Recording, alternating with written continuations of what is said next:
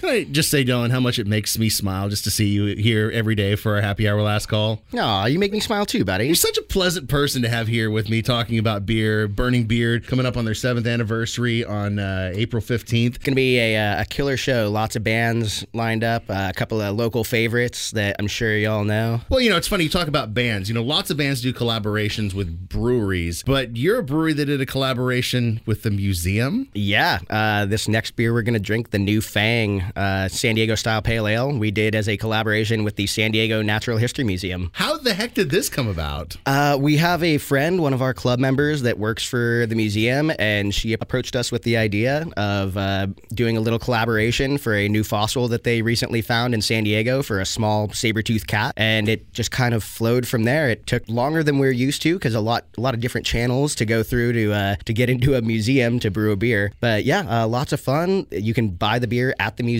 Uh, it's got a little QR code with a link to all the info for that new fossil. Uh, a dollar of all of our draft sales for that beer goes to the museum. The artwork on this is really cool too, and I wondered how the skull on the front came in with the collaboration, but now I know it's the cat skull. Yeah, and they literally brought in the actual skull and let us check it out. And uh, then they sent us photos of it. We sent it off to uh, David Weeks, who's our art guy, and he came up with a rad can for us. It's light, it's crisp, it's clean, it's got a substantial hoppiness in the back end, but yet it's still very tropical on the front end. It is. It's got like a, uh, a really nice tangerine quality to it from the hops. Um, definitely, as far as pale ales go, definitely on the San Diego side. So You called it New Fang, and as, as soon as I uh, cracked the can, there's one song and one band that came to mind. I think we agree that if we if we don't put this with them Crooked Vultures, New Fang, we've done ourselves dirty. This episode is brought to you by Progressive Insurance. Whether you love true crime or comedy, celebrity interviews or news, you call the shots on what's in your podcast queue.